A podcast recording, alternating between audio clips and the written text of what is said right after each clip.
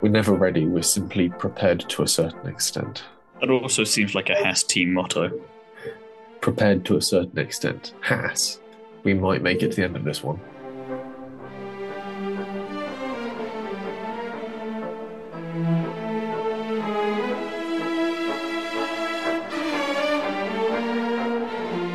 Hello and welcome to the Undercut Podcast. I'm your host, Ellie-May Taylor. We're back to review... Preview, sorry, this weekend's Austrian Grand Prix.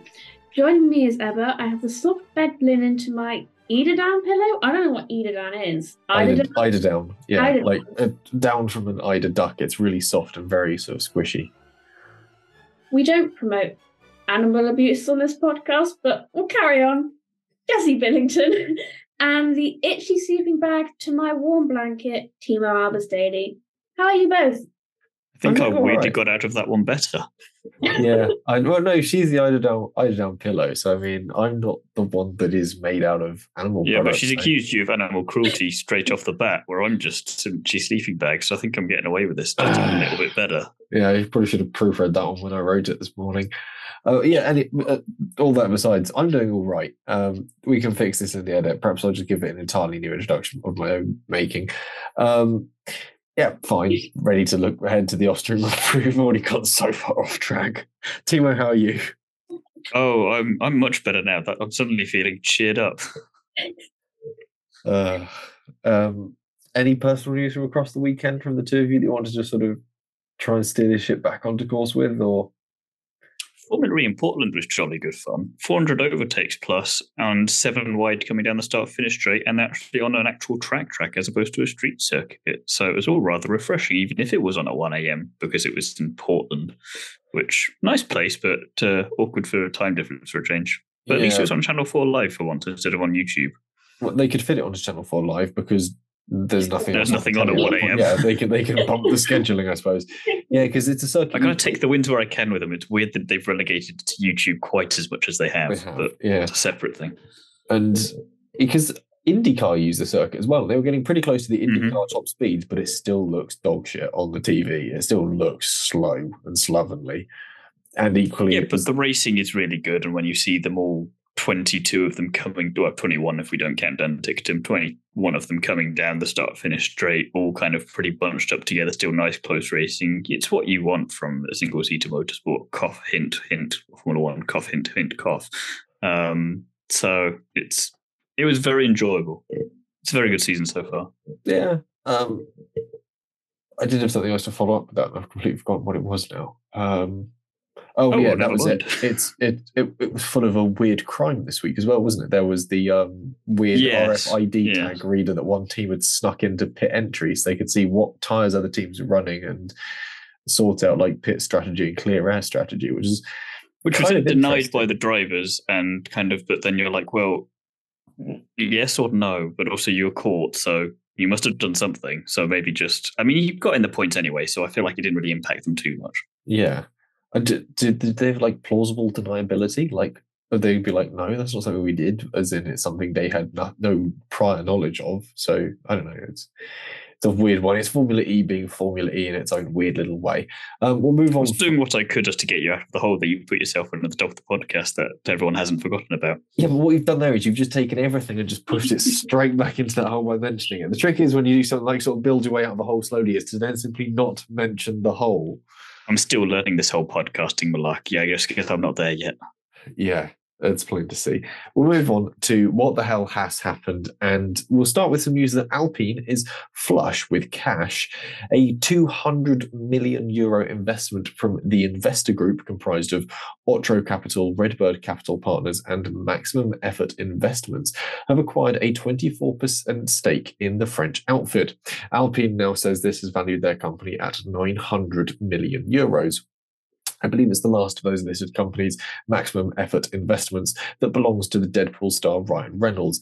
In an online statement, the company says, Maximum Effort makes movies, T V series, content, and cocktails for the personal amusement of Hollywood star Ryan Reynolds, which is a very Ryan Reynolds way of putting things in its entirety.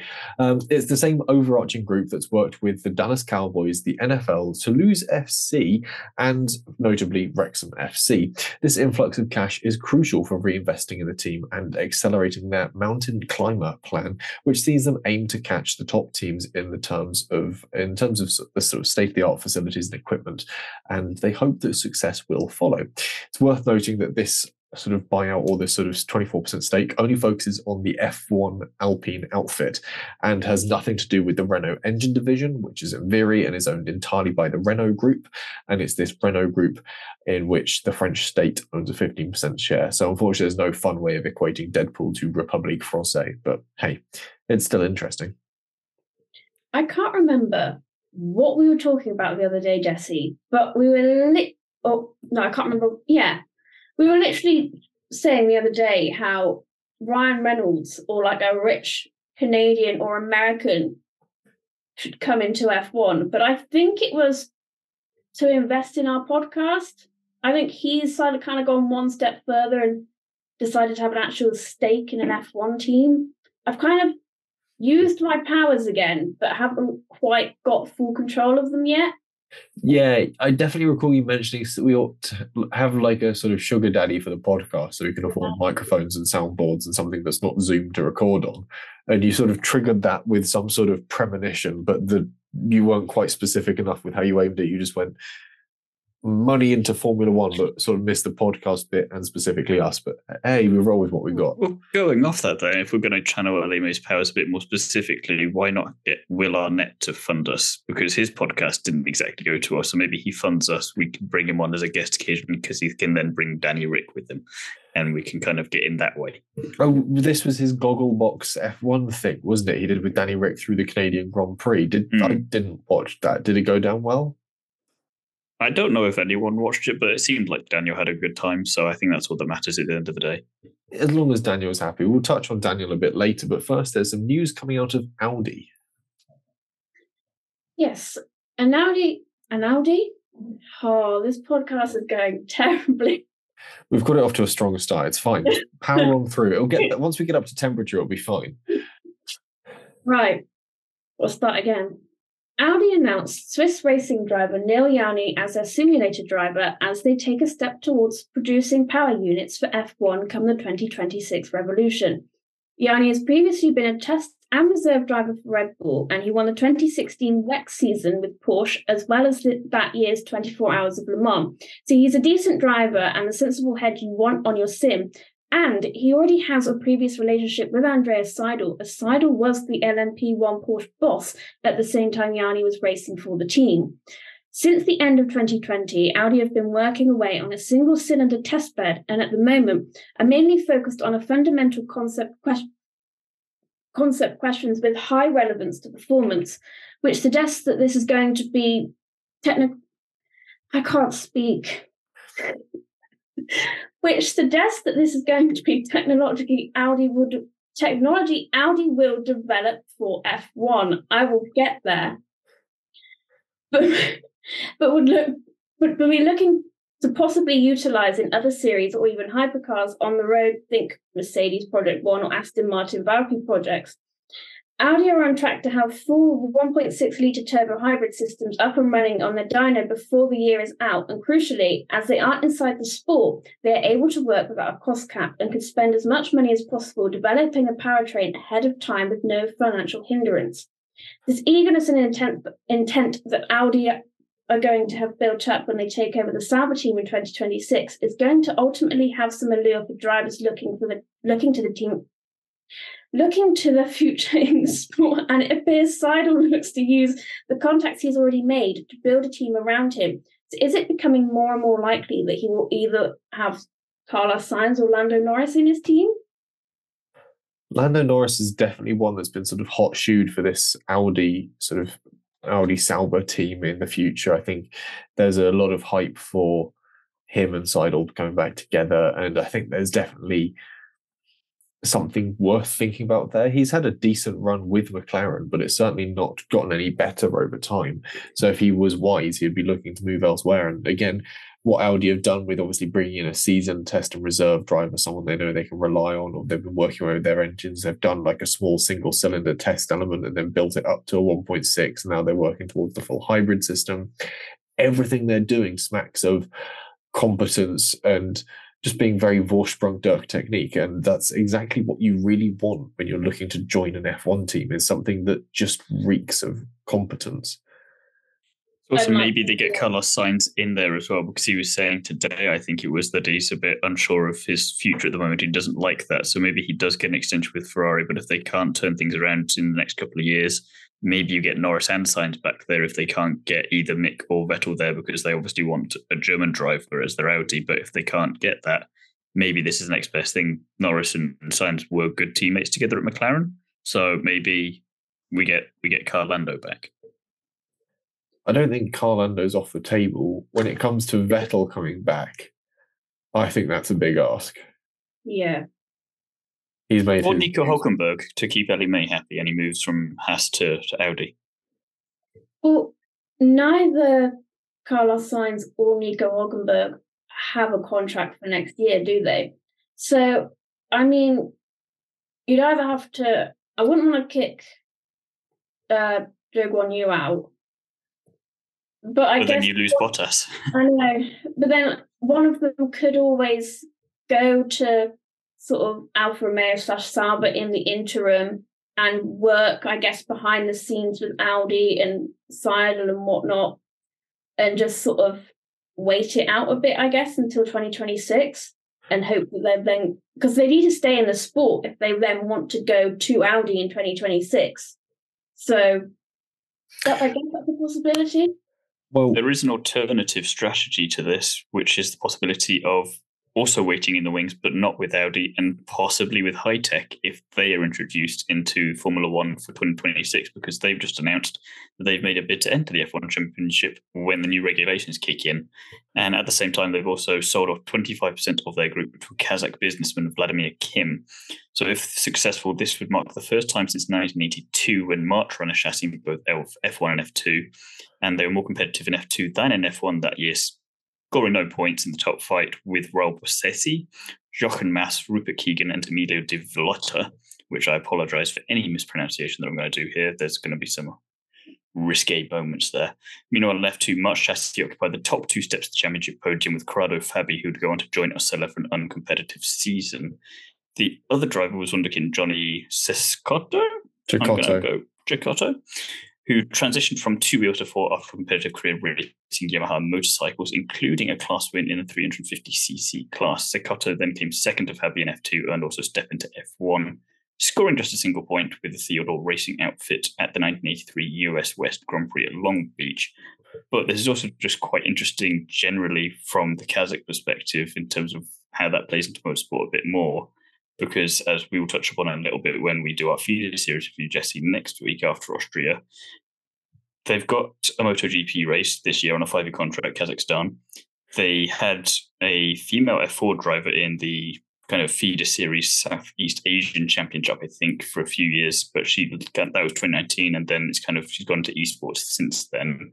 So it's kind of interesting that Kazakhstan's kind of slowly creeping back in a bit. Hi-Tech's had some, I think, Russian backing before, which obviously you can't really have too much of that now because it's a little bit of a unique area. Um, but it's interesting that the stands are maybe getting into that, and if this is kind of an interesting loophole for, for that money to come in. But also Hi-Tech makes a lot of sense for an F one team because they've got the F two and the F three presence. So maybe if you're if you are maybe you're Bottas and you know that you're not going to maybe get something for twenty twenty-six, or you're a driver that can only get a two-year contract extension with whoever you're with, and you're maybe not past your prime, but you're not at the beginning of your career either, and you're looking to stay in F one, but the seats are going to be a bit tricky to get for twenty-six. Maybe this is the option there for an experienced driver. The option is surely there. It really depends whether or not they can get this together and make this move up. At the same time, we've seen Andretti struggling to get into it, who would be a big name and certainly someone viable financially for F one as a business to join. And you can begin to wonder just how likely it is we'll see an eleventh team or possibly even a twelfth team come to the field. And I'd like to see it happen. And again, it's been an interesting history since the last time we saw a team run, but in both F one and F two. But yeah, the Vladimir Kim is and, an interesting and F three, one. To be fair, and I think F one Academy there as well, which you'd have a straight path then. You'd have a very straight path, yeah. But I was trying to find sort of an overlap between sort of F one and the last time it had a team that matched up with the feeder series. Mm. The first one I sort of stumbled across was um, F two back in eighty-two, when it was one of the last times it wasn't a spec series. But yeah, it's It does. There's an interesting element to it. Vladimir Kim is the interesting part to this because the way he's earned his money, it's, I believe, it's chemicals and mining, and it has strong the Russian ties. Kind of usual kind of stuff from that neck of the woods, and yeah, it's Russian money, Russian associated businesses are still very much a persona non grata at this point in time. So it's going to be interesting. Maybe it's done with the idea of Andretti, you're in because it's common sense and we should just stop being stupid about it and just say yes to you and high tech. If you can distance yourself sufficiently, yeah, if you can prove uh, you're not wholly by twenty twenty-six, we'll give you the stamp twenty twenty-five-ish, maybe just yeah. So that you can start working on it with the proviso that you will get through. Just make sure you do the stuff. There'll be a proviso. When it comes to the driver lineup, though, obviously Bottas is contracted until twenty twenty-four, so he'll have a seat in twenty twenty-four. Ocon, also contracted to twenty-four. Gasly is on a multi-year deal. Alonso is on a multi-year deal at Aston Martin. Both Sainz and Leclerc are on multi-year contracts. Mag- oh, no, until twenty-four. Kevin Magnussen, multi-year contract. Norris till twenty-five. Oscar Piastri, multi-year. George Russell, multi-year. Verstappen till twenty-eight. Sergio Perez till twenty-four. And Albon on a multi-year. So this leaves open a seat next to Bottas at Alfa Romeo in twenty twenty-four. Both the AlphaTauri seats next year. The seat next to Alonso at Aston Martin, the seat next to Kevin Magnussen at Haas, the seat next to George Russell at Mercedes, and the seat next to Albon at Williams. So it's. But also, you could throw a lot of that out the window as well if one driver gets an opportunity that they think that's worth the risk. Buy me out. I think. Yeah. The the problem that teams have with another team coming in. Is, well, Christian Horner was saying that the, the F I A give them a certain, they have a certain pot of money that they then distribute out to the teams. If a sec, if an, if another team comes in, their pot obviously gets smaller in what in terms of what money they get. The prize pot is essentially diminished yeah. by a tenth or an eleventh, rather. So that's what they have a problem with. If the pot got bigger when a new team came in, they would have no problem really with a team coming in. It's mm. all down to money. Mm. The pot getting bigger is something that um, was floated by Andretti. They said, look, we'd be up for stumping up for the first three years or so an additional fee to not dilute the pot so much, which I think all the other teams were like, oh, yeah, if you're going to do that, we're not too fussed about it.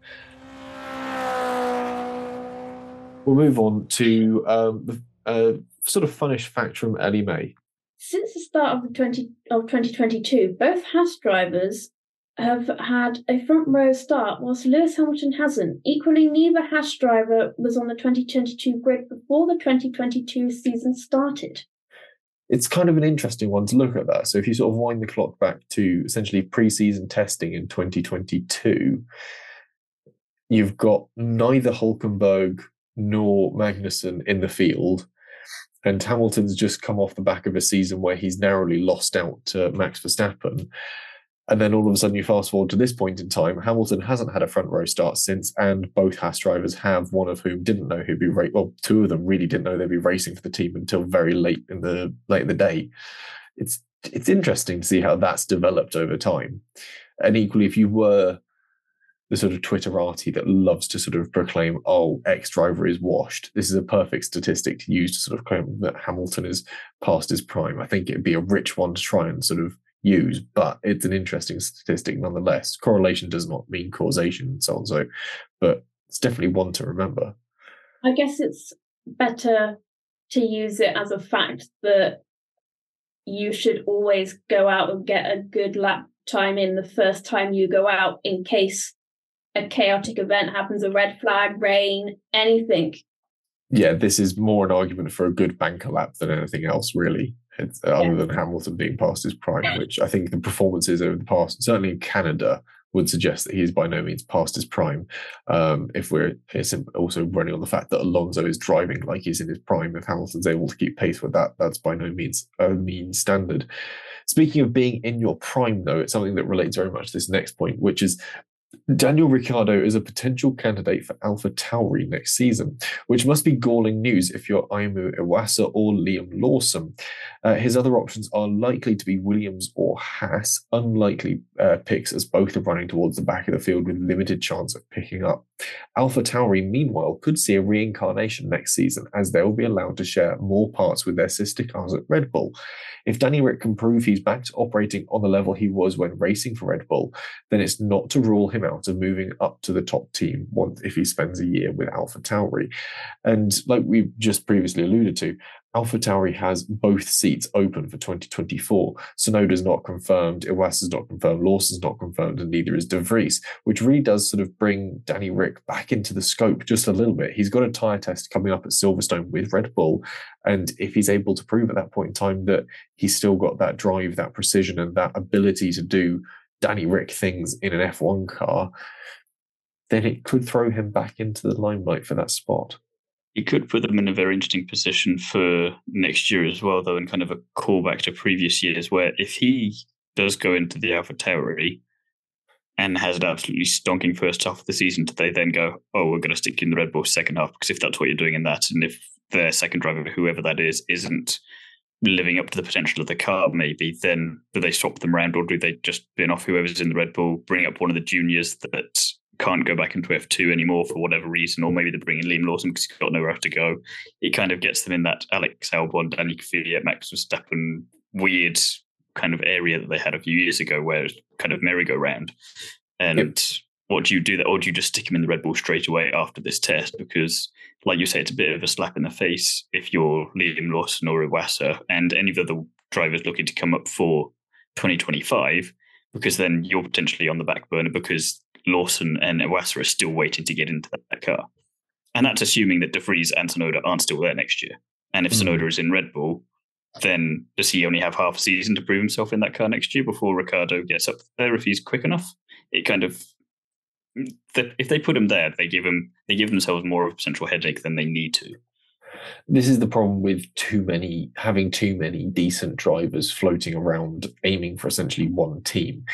And you end up with this sort of situation of, yeah, we could put Danny Ric into the AlphaTauri. If Perez doesn't perform in twenty twenty-four, do we swap them? Do we bump Perez down? Or do we simply keep Danny Ric on the sidelines? And if Perez isn't performing next year, just simply put him into the reserve role and put Danny Ric back in. That way we don't have to fettle with ruining two junior careers in the AlphaTauri seats of, for argument's sake, Tsunoda and Lawson. It, it, it's got so many different ways of going, and every time they add another junior driver to that mix, it becomes more and more of a headache. All they need is Enzo Fittipaldi to have an absolute blinder for the rest of the season. All of a sudden, they've got a Red Bull junior driver that's at the top end of the F two season. And then you're going, great. It's like you're so, going to Super Formula. Yeah, you're super, going to Super Formula. You're going to Super Formula. You're going to Super Formula. Everyone's going to Super Formula until we figured out what the hell is going on here. And meanwhile, it would, you're sort it of would genuinely be at, easier if Max just decided, I'm bored, I'll come back in twenty-six, and they just got rid of Perez and had two seats open at Red Bull. It's unlikely to happen, but it would be a lot easier for them. It would be, but then you've got to put an inexperienced driver up into that Red Bull. No, you just put Ricciardo and Tsunoda in there. And then you yeah, Ricciardo and Tsunoda, yeah. Lawson and Iwasa in AlphaTauri, bish, bash, bash. Yeah, and then you can get rid of anyone in AlphaTauri after twenty-four because you're Red Bull and you give people one year before you kick them out. Although they didn't do that with Tsunoda, which really suggests they want to stick around with this guy. And he's been racing this season. Which is why they put him to Red Bull, so there you go. It's yeah, fine. But he'd only have a season to do, prove himself in that No, round. I'm saying the AlphaTauri drivers next year would only have a season uh, because of all the other juniors coming up, because they can't all go to Super Formula all the time, or D T M. Well, they can. Well, they, they can, can, but it, it's not why they're there. At no what point does Formula. Red Bull have to simply start finding new and inventive racing series? I think to put they just make their own racing series at this point, and they yeah. say, if you win this, then we... that we actually do have to give you a seat. Yeah, like Red Bull makes you do a W E C year just to just to sort of find something to do with you. Like you're winning Le Mans twenty-four hours in a Red Bull designed hypercar, Adrian Newey engineering, and you're sort of going, can I drive the F one car now? And they're going, no, you've got to go do Daytona next and Sebring and Monza. Like, oh, fine. Well, they just do their own kind of race of champions. They're all in equal machinery in these cross carts, and they've just got to, like, you're on the cool stuff now. Go and figure it out. And if you win this, then, okay, we'll definitely think about putting you in the AlphaTauri. Or like Red Bull goes over to IndyCar and goes, well, I'm sure we can suss this out. You, you and you get in the IndyCar. And Zach, you don't have enough sponsors on that IndyCar. Do you want Red Bull as a sponsor? We'll stick a driver in there. Like, uh, there's got to be like a cap where Red Bull can no longer keep entering motorsport. They have a MotoGP team. They can't just simply teach you Lawson, to ride a bicycle in. And go do that until we find something to do with you. Like, there's there's a limit. And I feel that possibly that limit is the Red Bull, like, um, Sky Race thing they do with stunt planes. I don't feel comfortable with putting Yuki Tsunoda in one of those. I think that's the line, but everything up to that point... Don't don't put him in the plane with Ricciardo on it, because you know Ricciardo's just going to push him out. I mean, you, you didn't mind the Red Bull soapbox race. Now we're talking. Winner gets the F one seat, yeah. Mind you, speaking of Yuki Tsunoda and planes, there's that brilliant footage of him in a plane over the Austrian lakes. I'm saying from last year, that's what I was thinking stuff. Of. Yeah, he was terrified. Uh, I don't think Gasly was much happier about it either. Um, anyway, we'll move on from that to... Well, I just... Can I say something? Thanks. I just want to say, I mean, it's famous last words, but I can't see Danny Rick going to AlphaTauri, only because he said in an interview a while back, which we covered on this podcast, that he didn't want just any seat. He's certainly hungry for a seat next year, and I think he's pretty certain he will one, but I don't think he it's going to be in a lower team. I think he thinks he's better than that, and he doesn't want to have to restart his career right down at the other end of the field that he wants to be in. I think he's trying to get that Red Bull seat. No, I'd agree, and that's why I don't think Haas or Williams are a realistic option, for the same reason that they weren't an option for this year. He's not there to just be trundling around, just making up the numbers. He wants to be fighting, and Max does want him in that second seat in a lot of ways. He said he's very open to that in his kind of Max Verstappen coy, not so coy way of going about answering that question. So I think as much as Max is enjoying his dominance at the moment, he would appreciate a bit more of a challenge, and he's clearly not getting that from Perez. And Ricciardo, at least for the first year of the contract, will be grateful to be back in F one, so might play the team game a bit more to help Max, and he'll fight him, but not so much to the detriment of the team, like Mercedes in twenty sixteen, for example. But then have a year, get back up to it, and then think twenty twenty-five, yeah, I can risk it a bit more, because let's face it, by that point you, you can see maybe what's going to happen team-wise in twenty-six, and if he wants to jump ship again, then maybe he can, and it's all leave completely, and he's at least got that fairy tale ending with Red Bull either way, because he's going to win races when he gets into that Red Bull. So going into the AlphaTauri, you think if you have that for a full year next year, to then go into Red Bull for twenty-five, it's because, again, what if the regulations then do have a massive impact and Red Bull have a Mercedes kind of car from twenty-two and they're back there again? It's kind of unbefitting of a driver of Ricciardo's caliber, and he's thinking, oh no, not again. I think it, AlphaTauri is an option for him. I think he has considered it, because it's, again, within that family, and it's not something Red Bull have ever said they will not do again, where they shuffle drivers between their two teams. They are sister teams. It's not one is a feeder of the other. They're sister teams. They're allowed to share parts. And this is one of the key things that's going to, with the new regulations for next year, is going to hugely elevate AlphaTauri up, which is going to, A, help Danny Rick to yeah, perform. But not past level. Red Bull. Not past Red Bull, but enough for Danny Rick to prove his worth and his mettle again.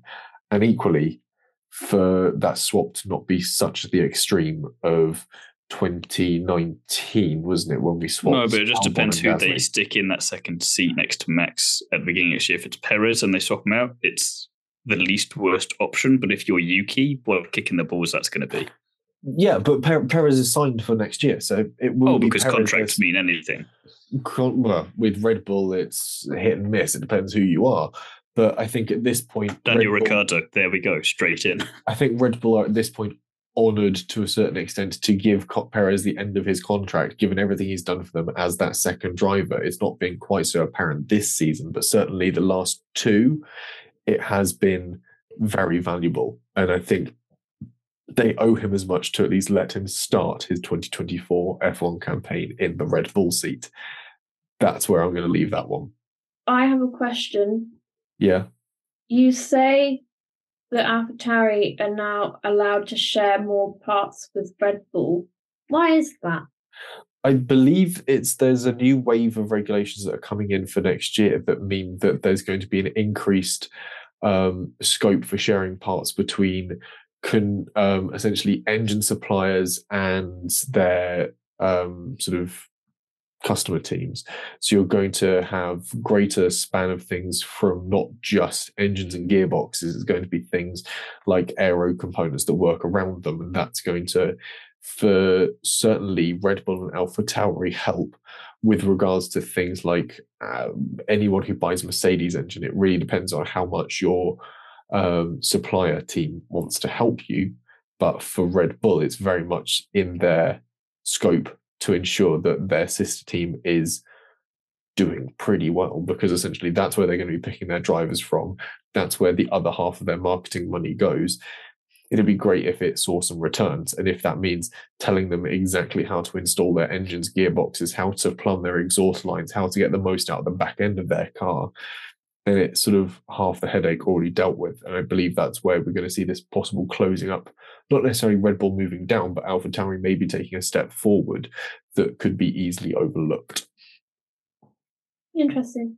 Thank you. And that, I believe, is possibly why Danny Rick would be smart to hang yeah. on to a concept of going into an AlphaTauri seat that's likely to be an improved chassis. It's a team that hasn't been anywhere close to P five since, I want to say, twenty seventeen in the overall standings.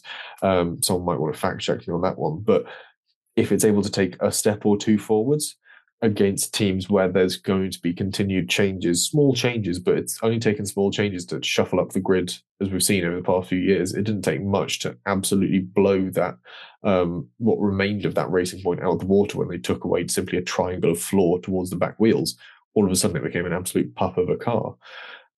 It only takes one small change to sort of shake up the system, not necessarily at the front, but certainly in the midfield. And if AlphaTauri are able to use Red Bull bits, proven good things, that could be a valuable thing for Danny Rick to exploit to work his way back up the field. Yeah, I'm kind of having the same thought now, that if that AlphaTauri can be a bit more similar to that Red Bull, say it's a bit more like Gasly in twenty twenty-one, where he could get a couple of podiums here and there, sort of Baku, things like that, you know, make the most out of, you know, sort of a crazy race or something like that, and you can get a couple of podiums. Back to an AlphaTauri that was, generally speaking, nibbling around for P eight, P nine, P ten most races. Yeah, that's roughly what we're aiming at here, and I think that's what Red Bull would like to see happen with the team. If Danny Rick is able to exploit that, there's every chance that he'll go, actually, you know what, long-term plan here, might have to do a season in that AlphaTauri, but if it's not a bad car, and he is a by no means a terrible driver, he's a very good driver who can certainly extract the most from even the worst cars, there is every chance that he'll be able to make some big steps forward and reignite a decent campaign towards twenty-five and twenty-six. Hopefully that makes a bit more sense. Uh, we'll move on to some F one Academy news. Timo. Yes, they've announced a Discover Your Drive, which is a new global initiative, basically, to increase the female talent pool in motorsport. The initiative aims to give girls and young women the opportunity to take part in entry-level programs and professional schemes. It's the first talent identification program, so F one Academy Discover Your Drive Karting U K, bit of a mouthful, and it's going to be operated by Motorsport U K and Team Sport Karting. So it's going to attempt to address the disparity between male and female participation in motorsport by acting as a gateway for young girls into the sport. The program also aims to remove barriers that often inhibit girls from competing. And then in twenty twenty-four, F one Academy Discover Your Drive will run activations around the world prior to each race, with workshops and activities aimed at inspiring local communities of eight to eighteen-year-old girls about a future in motorsport. So it's kind of another step in the right direction, because they are having a good focus on grassroots, which was being missed out on a little bit, just generally, full stop. And it's laying some good groundwork globally for future seasons of F one Academy. And it's going to be interesting to see what the calendar then is for F one Academy next year because of these workshops and these on-the-ground initiatives. Because if you're, let's say, I feel like it should be in Brazil, for example, because motorsport in South America is pretty difficult to get into as it is, for a plethora of reasons. So if you could get some grassroots stuff going there, especially for women in motorsport, that would be excellent. Whereas not that it's not needed in Europe, but I feel like you'll notice more. I feel like there's more groundwork needs to be done in some of these other locations that you're not automatically thinking about. Um, because you see it all the time with these drivers, male or female, coming over to Europe or going over to America to try and get their chance, but it takes them so much time and energy and money to get there in the first place that if they had some better infrastructure back home, maybe they could build up to that a bit more, be able to have the tool, more tools available to them. So it's not as bad when they do make that jump up for whatever reason. So it's a step in the right direction. I'll be very interested to see what happens there. And now if they could just broadcast the damn thing, that would be the icing on the cake. There's definitely value in having a proper grassroots thing because, again, as much as you spot the occasional female talent coming through, the first major hurdle is getting girls into go-karts. That's where the whole thing starts mm-hmm. off with, is like your F I K supercarts and all that. They've got to have this motivation, this spark, this thing that tells them that they can go and do You've this got to be able to see their it. local karting track. You've got to see it to be it. And I think definitely encouraging this and pointing out, using team sport is a brilliant thing because they have hundreds of courses up and down the U K. There's literally sort of three on my doorstep. They're all pretty decent, well-run places, and it's relatively affordable to go along to and at least spend an hour on a go-karting track, which means that anyone can get a fairly decent crack at actually having a go at it and going, oh, this is enjoyable. I would like to take this up. And crucially, by actively promoting this to a female audience, gives them the chance to go, you know what, I will give it a shot, and pushes it in the right direction. It is that very sort of early seedling for what a grassroots sport needs. Ellie-May? Um, just, well, it's going on from that. Um, I've got some kind of stats that's just within the U K. As you said, team sport are helping with the initiative, as their statistics show that around forty-five thousand young girls visit their track every year, but only one hundred forty-six girls aged eight to twelve progress into competition out of two thousand two hundred seventy-five. As a percentage, that's only six point five percent, which I'm hoping that my maths is correct on that. I mean, with how today is going, it's probably not. But anyway, it's you can say that it's part of the problem slash reason is why we don't see as many female racers, and it's because there is a smaller group starting out. So statistically, you're going to see more boys progress further. And if young girls can see the opportunities that are open to them, they're going to be more inclined to take them, as long as there is the support and funding to get them there. The, I know that the pilot programme is currently taking place at just six of their venues across England, those being Eastleigh, Leicester, Manchester, Trafford Park, Mitcham, Newcastle and Reading.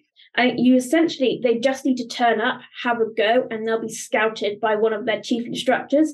And the initiative, if the initiative is successful, it will be rolled out to, I think, all venues.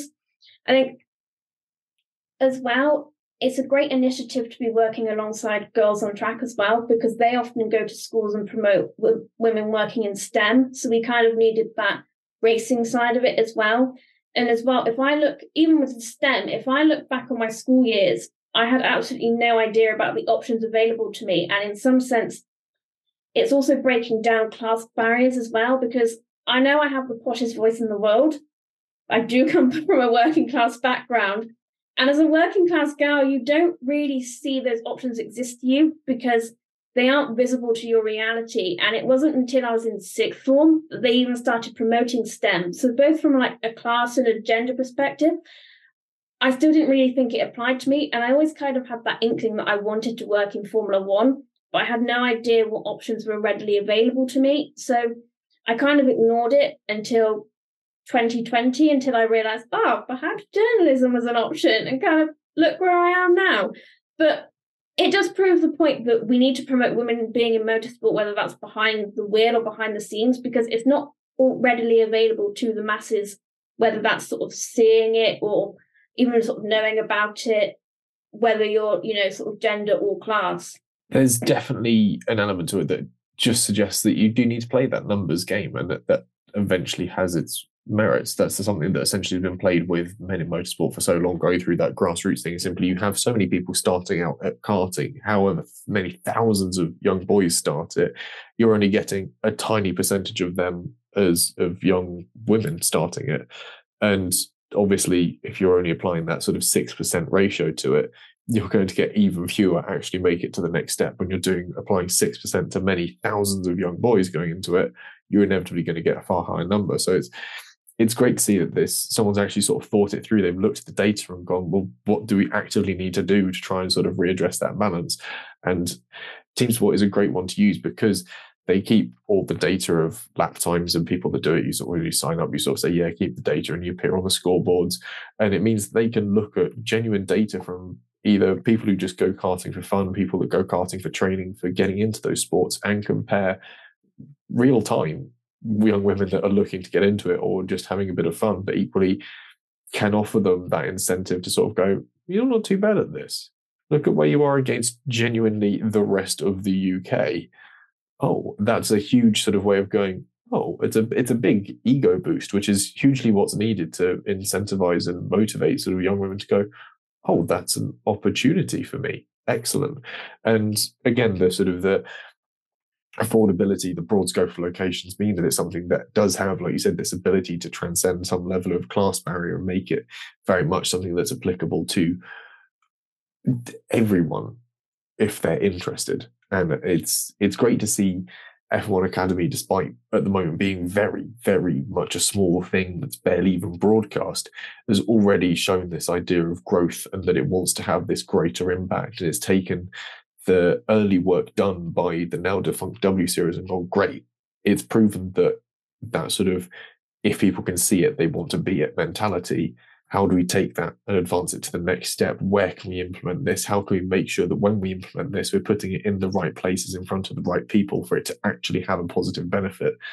And it shows that the people that are working behind the scenes on F one Academy are arguably putting in a far more legwork than many people give them credit for just because it's not shown on the telly, which is a fair enough criticism. It'd be great to actually see the action. It's good racing, but there is a lot more going on behind the scenes than I think it's easy to give credit for. And certainly the efforts that the Discover Your Drive campaign are putting together really suggest that this could be something important to keep an eye on through the rest of the season. One last thing I will just say on F one Academy there is that they were in Zandvoort at the weekend for their latest round, and they kind of played a clever hand that we didn't, you wouldn't necessarily realise unless you were following the motorsport. But D T M, I think, was on there at the same weekend, or some kind of G T uh, racing. G P. No, no, this was like endurance racing cars were there. Um, I'm pretty sure. And obviously you got the crowd coming mainly for that, and it was acting as a support series to it. And it worked quite well because they had these autograph sessions with the F one Academy drivers, and a couple of the teams were saying that they kind of They always bring a stack of them because they know that people from the local area will come and watch the race because they'll know it's on. And so they might might need a few, but a couple of teams did genuinely run out because they weren't expecting quite such a high number of people to come and interact with everything there. So it's shown that these people, if you put it on as a support category for other stuff and don't just have it by itself and don't really tell anyone and close the doors off to it, then you will just naturally get fans there. So I thought that was quite a nice overlap thing to happen there, and something to happen organically that they managed to get some fans that way. So even though they weren't broadcasting it live, it was a nice workaround. Ah, no, MotoGP was at Assen, the other Dutch circuit. That was why. I was saying, I'm pretty sure Fabian Volwend and Seeley Martin don't do motorbikes at the moment. So no, I thought it was weird that they would have essentially F one Academy as a sort of warm-up act to MotoGP. Yeah, yeah. MotoGP has in itself three feeder series, but yeah. It's, it, it's proof that this sort of in-person visibility is also having some level of impact. Still gutted I didn't spend twenty quid to go and watch it in Spain when I could have done, but hey. We'll move on to just a very, very short nib of news, and that's Heikki Kovalainen has had a child. That, that's it. Our, our wishes go out to him and his partner and the health of their child. Congratulations, Heikki. I think that's that's pretty much it. Why have we decided to promote Heikki? You know, Kimi Räikkönen's just had another Ice Cube. Should we congratulate him too? We can do. I figured we need like a small sort of like women's gossip section to the paper. I, I figured that would be a useful thing of having like a little sort of hello F one version in somewhere tucked in here. And I don't know, this was something I just spotted on Twitter earlier today. Whilst we're just doing last bits of news, then one thing that is relevant to Austria. no, no, no, no. Um, not that I'm aware of. That is related to Austria is that after the not so great events happening in the crowd last year at the Austrian Grand Prix. I'm pretty sure GridClick and I think it's Females of Motorsport. I think there might be one other. I'll double check this, but they're setting up WhatsApp groups for any women that are attending the Grand Prix so that they can all be in a group together and keep each other abreast of where's like a good place to go and kind of have a, a wide connection no matter where you are on track and to kind of have each other's backs a bit, which it's annoying that that's necessary and that they have to do that, and Formula One themselves aren't really doing anything on that as far as I'm aware, and if they have, they've not really made much song and dance about it. But in case anyone listening is going to go to Austria and wanted this as an option, I'm sure one of the three of us can put that in the description somewhere and we'll stick it on social media and share that about it. But yeah, I mean, if you go on like Female and Motorsport's Instagram page, I think if you go on any of the Instagram pages, they've got links to it as well. So yeah, there's definitely, we'll try and sort of put some links to all those services out there in the description of this video when it drops. Um, so we'll look ahead to the Austrian Grand Prix, although first of all, Ellie-May's fun fact kind of history lesson is back because she remembered to write it this week. Yes, and I hope this goes well, seeing as I haven't been able to speak for this entire podcast, but we'll have a go. The first one is sort of a quiz question. Six Austrians have made their Grand Prix debut at their home race. Can you name three of them? I won't let you name... I mean, I guess you probably could get four of them. I don't know whether you'll get all six, so I'll say three. Um, Marco, Lauda, Rindt. Uh, I'm trying to think of other Austrian F one drivers. Uh, Schechter? Oh, no, was yep. He South African, wasn't he, I think? Um, Just a bit off. Uh, have I got those three correct though? You have got those three correct. Okay. Um, trying to think of any more Austrian F one. Hang on, who did you say? You said Lauda, Lauda um, Marco Rint and Marco. Mass, Jochen Mass. Nope. Nope. Helmut Marko and Niki Lauda actually debuted on the same year. Hmm. nineteen seventy-one. It was the same year Helmut Marko won Le Mans in a nine one seven for Martini Racing. Everyone forgets that Helmut Marko actually did racing. Like, he's not just some old guy that floats around at, at Red Bull. You can't look it up on the internet, Jesse. I'm not looking it up on the internet. Yes, you are. Yes, I am. I'm, I'm curious because I can't think of any more Austrian racing drivers. That was more. You'll get. You'll kick yourself maybe for one of them, but the other two are. But I've got a list, but I don't have when they started in front of me. Um, so just tell us, Ellie-May. Don't let him. Don't put me out of my misery. Uh, Dieter Quester in nineteen seventy-four. I don't know whether that's how you say his name or not. That was his Dieter. only F one F one race that he competed in.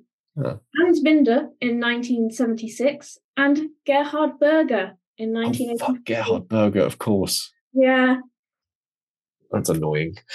I should have got Berger, but oh well. Yeah.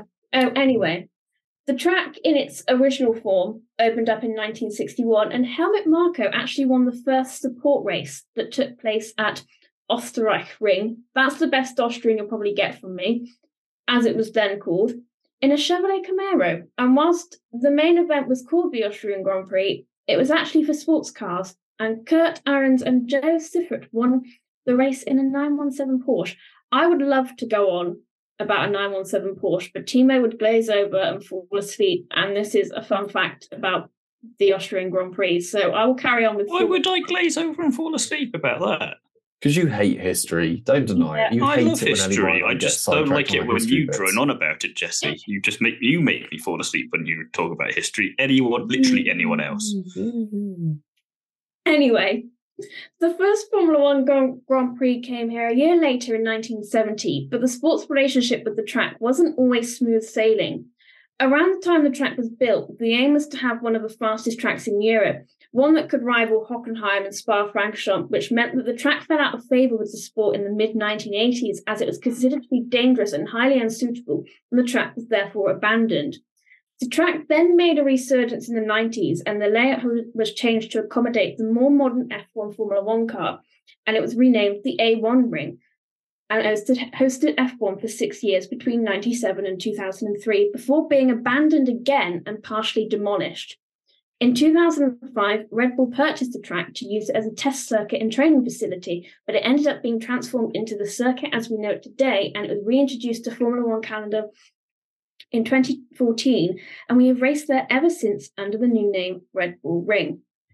The highest number of poles a driver has got here is three, and it's shared by four drivers, Niki Lauda, Renny Arnoux.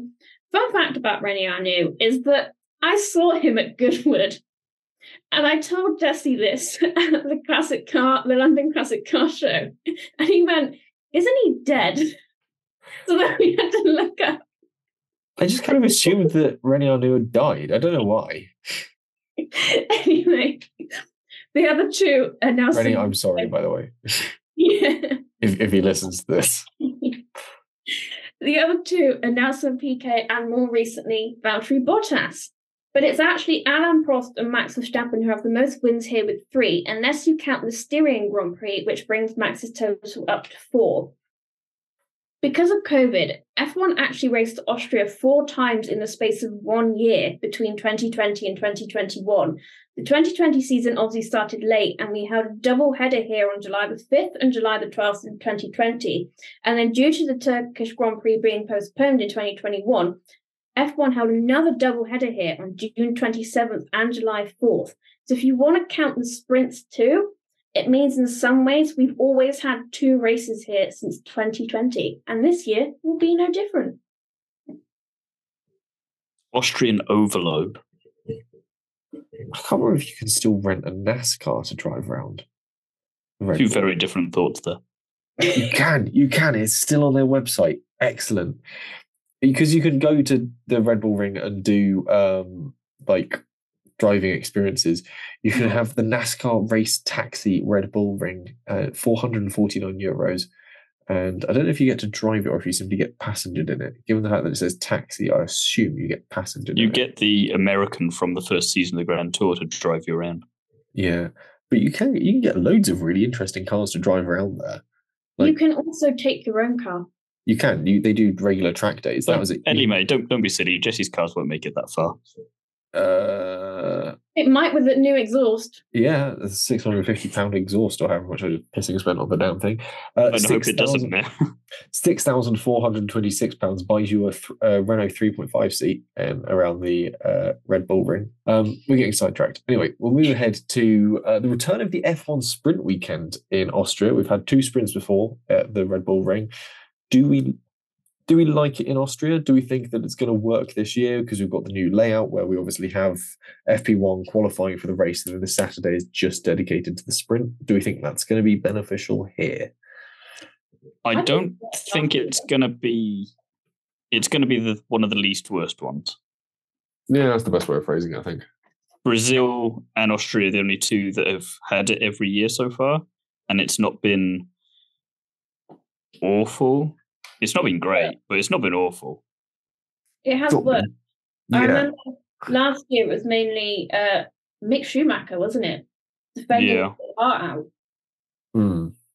And Ferrari dominating. Yeah, Ferrari had an interestingly good weekend in Austria last year. Yeah, it's going to mark point. a year since Charles Leclerc's last win in for. So uh, that's also Oof. my fun fact to bring in there. It also means we're not far away from uh, Carlos Sainz's last win in F one either. Just Ferraris generally. I remember being really depressed after the Austrian Grand Prix because Carlos's car set on fire. Mm, not Let's not say anything about that because you'll jinx him anyway. Yeah. We'll move on from premonitions with regards to the sprint and Ferraris catching fire to what weather we can expect. And well, at the time of writing, Thursday is looking pretty decent for track walks and preemptive setups and for doing all the usual technical stuff that you get done on a Thursday. twenty-four degrees Celsius and a gentle breeze with a one percent chance of rain. Friday follows much the same pattern, though a touch warmer, twenty-five degrees Celsius, but with a bit less cloud cover, it'll likely feel hotter and we could see warmer track surface temperatures. Tyre degradation isn't the highest on the calendar, but it's been above average, taking into account the sprint and the juggled up running. Getting a good run in the only available practice session to suss out strategies will be key, as will getting running orders for qualifying, um, where a warm track is likely to rub it in quickly, possibly giving us elevated levels of track evolution. Saturday and the sprint is a lot cooler than the days prior and likely to be peppered with thunderstorms and showers. sixty percent chance of rain is uh, what the weather forecast is suggesting for Saturday, and twenty-two degrees Celsius are the order of the day. Sunday sees a return to better conditions, but with the chance of a green track once more, uh, twenty degrees Celsius and plenty of cloud cover will keep temperatures down and could open up some stretched strategies, ideal for teams who have a car that can be kind on its tyres. So, which on-track battles should we look out for? Off the back of Canada, very little has been shaken up. Red Bull look to have the best package still, but Aston Martin's Alonso reckons they could get closer as the season draws on. The tighter track here will limit Red Bull's straight-line dominance, but it's hardly like they're lacking cornering ability either. If he's on his game, Stroll could close up to the top of the field where it seems his car ought to be, but we keep saying that every race and have yet to be proven so. Mercedes have drawn themselves ahead of Ferrari, but if the Scuderia qualify well, they could have a fight on their hands for a podium position this weekend. Russell will be looking to make up for a calamitous Canadian Grand Prix and retake his championship place over Sainz.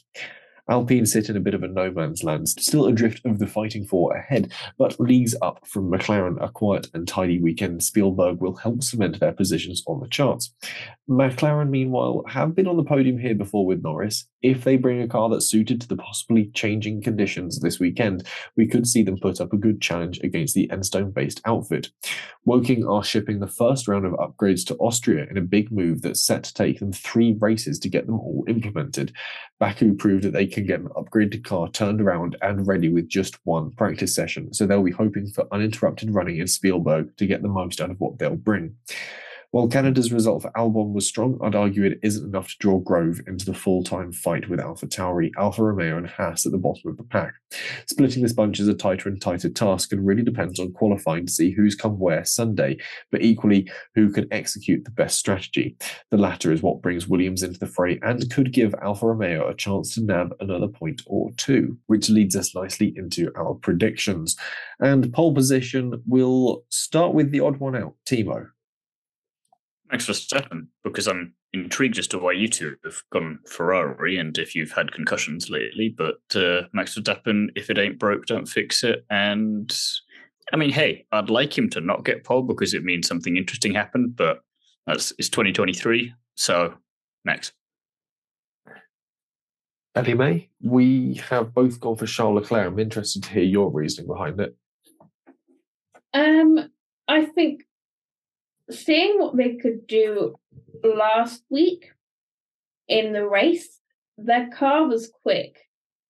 I think if they kind of get it all together and get it working, they could be up there. I think they actually had one of the fastest cars. They just started, they just had a poor qualifying session. They were helped a lot last week as well by Stroll being Stroll and George taking himself out, though. And equally, decent strategy in the hands of a safety car. So there was a lot of circumstance around it. Nonetheless, I Which also... granted, in a sprint weekend, you might get a lot of that. So yeah, yeah. But as well, at the start of the race, Carlos Sainz was able to overtake Sergio Perez and he looked faster. Who couldn't last week, though? Yeah. But it, it is really... a Red Bull.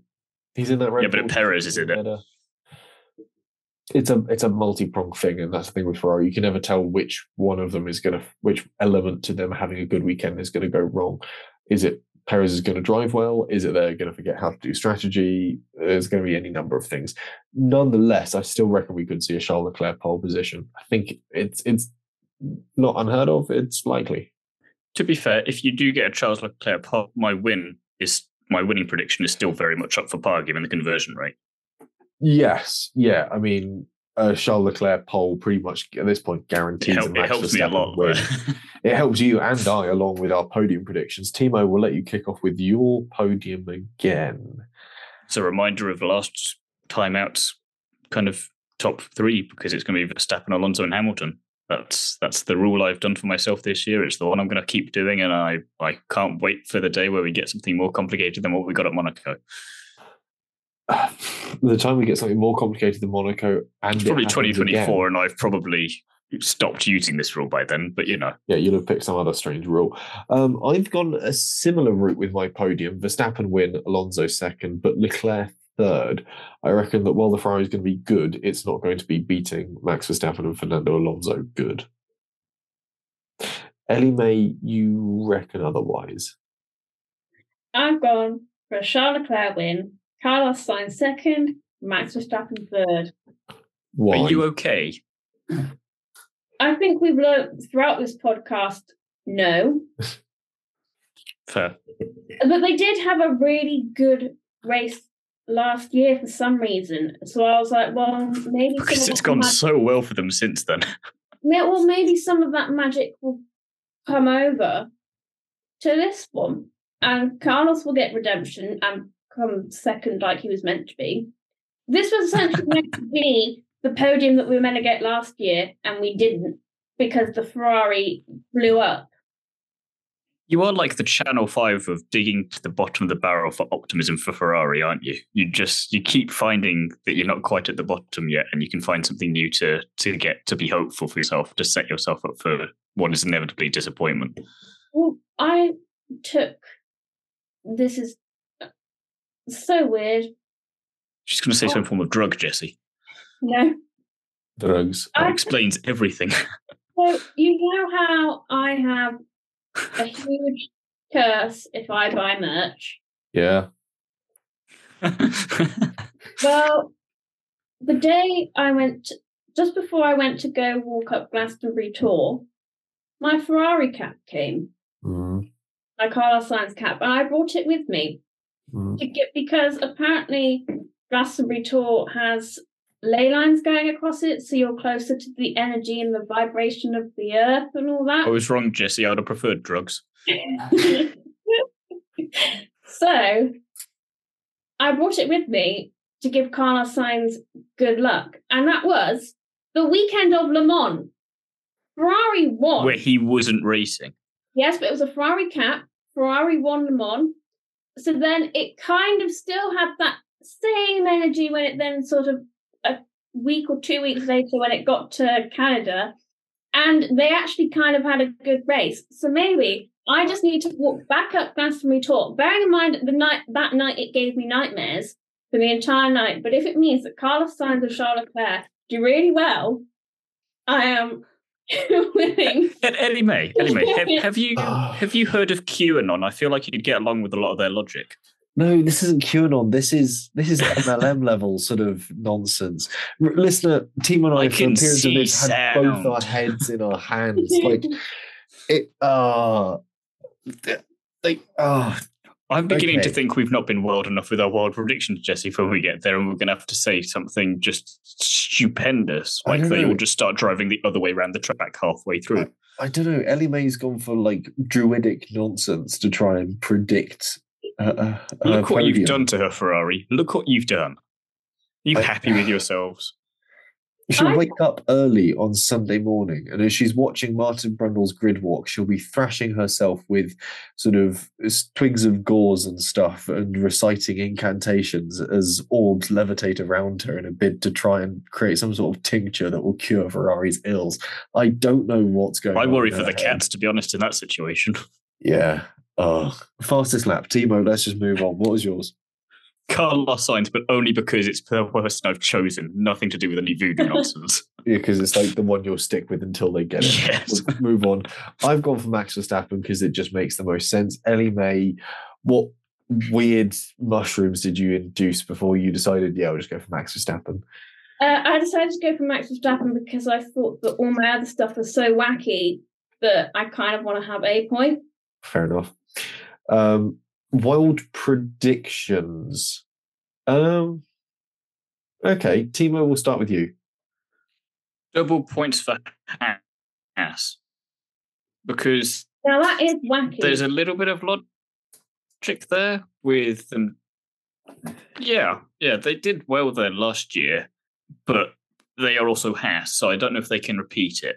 But there is a sprint race, so maybe they could if they can get their qualifying. If if they, if Hulkenberg can do what he did in Canada, maybe he can stay in there for a short amount of time. That still means that K-Mag either has to do the same thing, or one of them has to capitalize in the race itself. It's wild enough, but just about plausible enough. Okay, when we say double points, do are, are we incorporating across the weekend? So they, like, one of them can get points in the sprint, and then the same one can get points again in the race, and that counts as double. Yeah. Like two occurrences of her scoring points. Whether that be a driver in each race, both drivers across it both races. It can be Hulkenberg in the sprint and the Grand Prix, K-Mag in the sprint and the Grand Prix, Hulkenberg in the sprint, K-Mag in the Grand Prix, K-Mag in the sprint, and Hulk in the Grand Prix. Any of that. I thought or even the magical happened. Occurrence of both of them in the sprint and both of them in the Grand Prix. I'm not going to be that ballsy with it.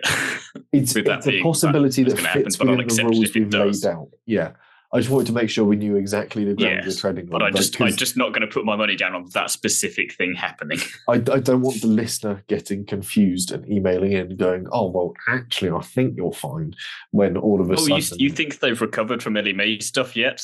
So that they're even comprehending anything we're saying here? They might have had to like pause, walk away, and come back to it at this point. I'm assuming that they've gone away, they've had a glass of water, they've had a sit, a long stare. I, ironically, got some smelling salts to to cleanse themselves out of it. Bring themselves back round, perhaps had a biscuit, maybe a cup of tea, and just gone, right, we'll continue with whatever they've got to say.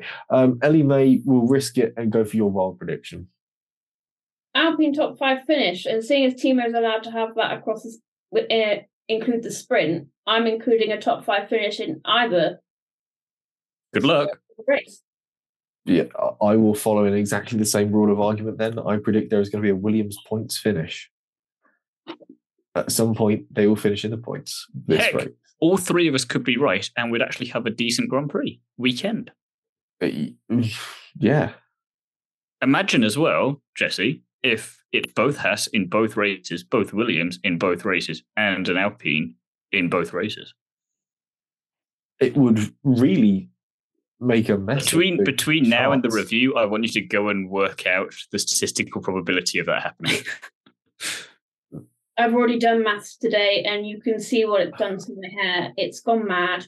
That's going to be something in the realm of like an eight hundred to one, probably even higher. I remember the odds on the um, Gasly Sainz Stroll podium being something like four hundred thirty-one. Yes, you weren't, you weren't well that day, were you? Yeah, no, but I, I didn't make that bid, but that was... Like no, you put, just made the prediction. Put money on, no, someone put money on it and won. That was the ironic thing. Someone in Sweden, I think it was, put like a couple of euro on oh, okay. no, podium. Yeah, I meant when you actually made the prediction this year, though, not when it actually happened. Oh, yeah, no. I made that prediction recently, and I I don't know, I think I was just deprived of some basic... Ellie-May sent you something in the post, and you shouldn't have opened it. Yeah. Yeah. Sounds like you're having the same problems as me. I opened a box of Ellie-May's ley lines, and it got everywhere. I don't know. that um, sounds very dodgy. We can move on completely from that and finish the podcast. That's all we've got time for on this week's episode.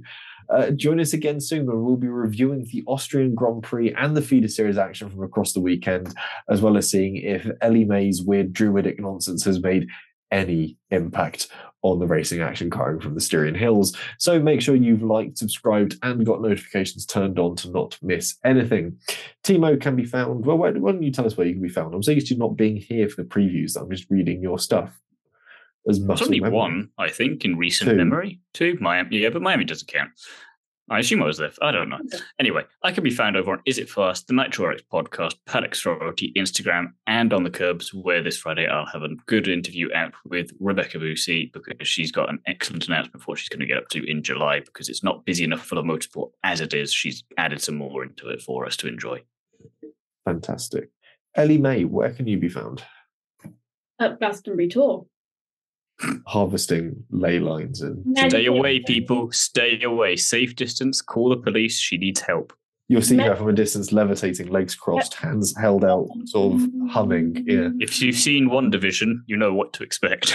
There'll be runes appearing in the sky and all sorts, and things are about to go wrong. Last um, time I went up there, there was a person with drums. So, uh, is it and only Ellie-May could see her. It was quite. It was quite soothing, really. And you could also see Glastonbury Festival in the distance. It's all very nice. Jesse, where can the people find you? Uh, I can be found across social media on Twitter and Instagram as at Jesse on Cars. I have a YouTube channel under the same name, which I keep promising I'll do something with. I filmed three episodes of like a new series with the M G. Haven't actually edited anything together with that yet, so maybe that'll happen, maybe it won't. Um, but you can always find out what I'm up to with Classic Cars in Classic Car Weekly.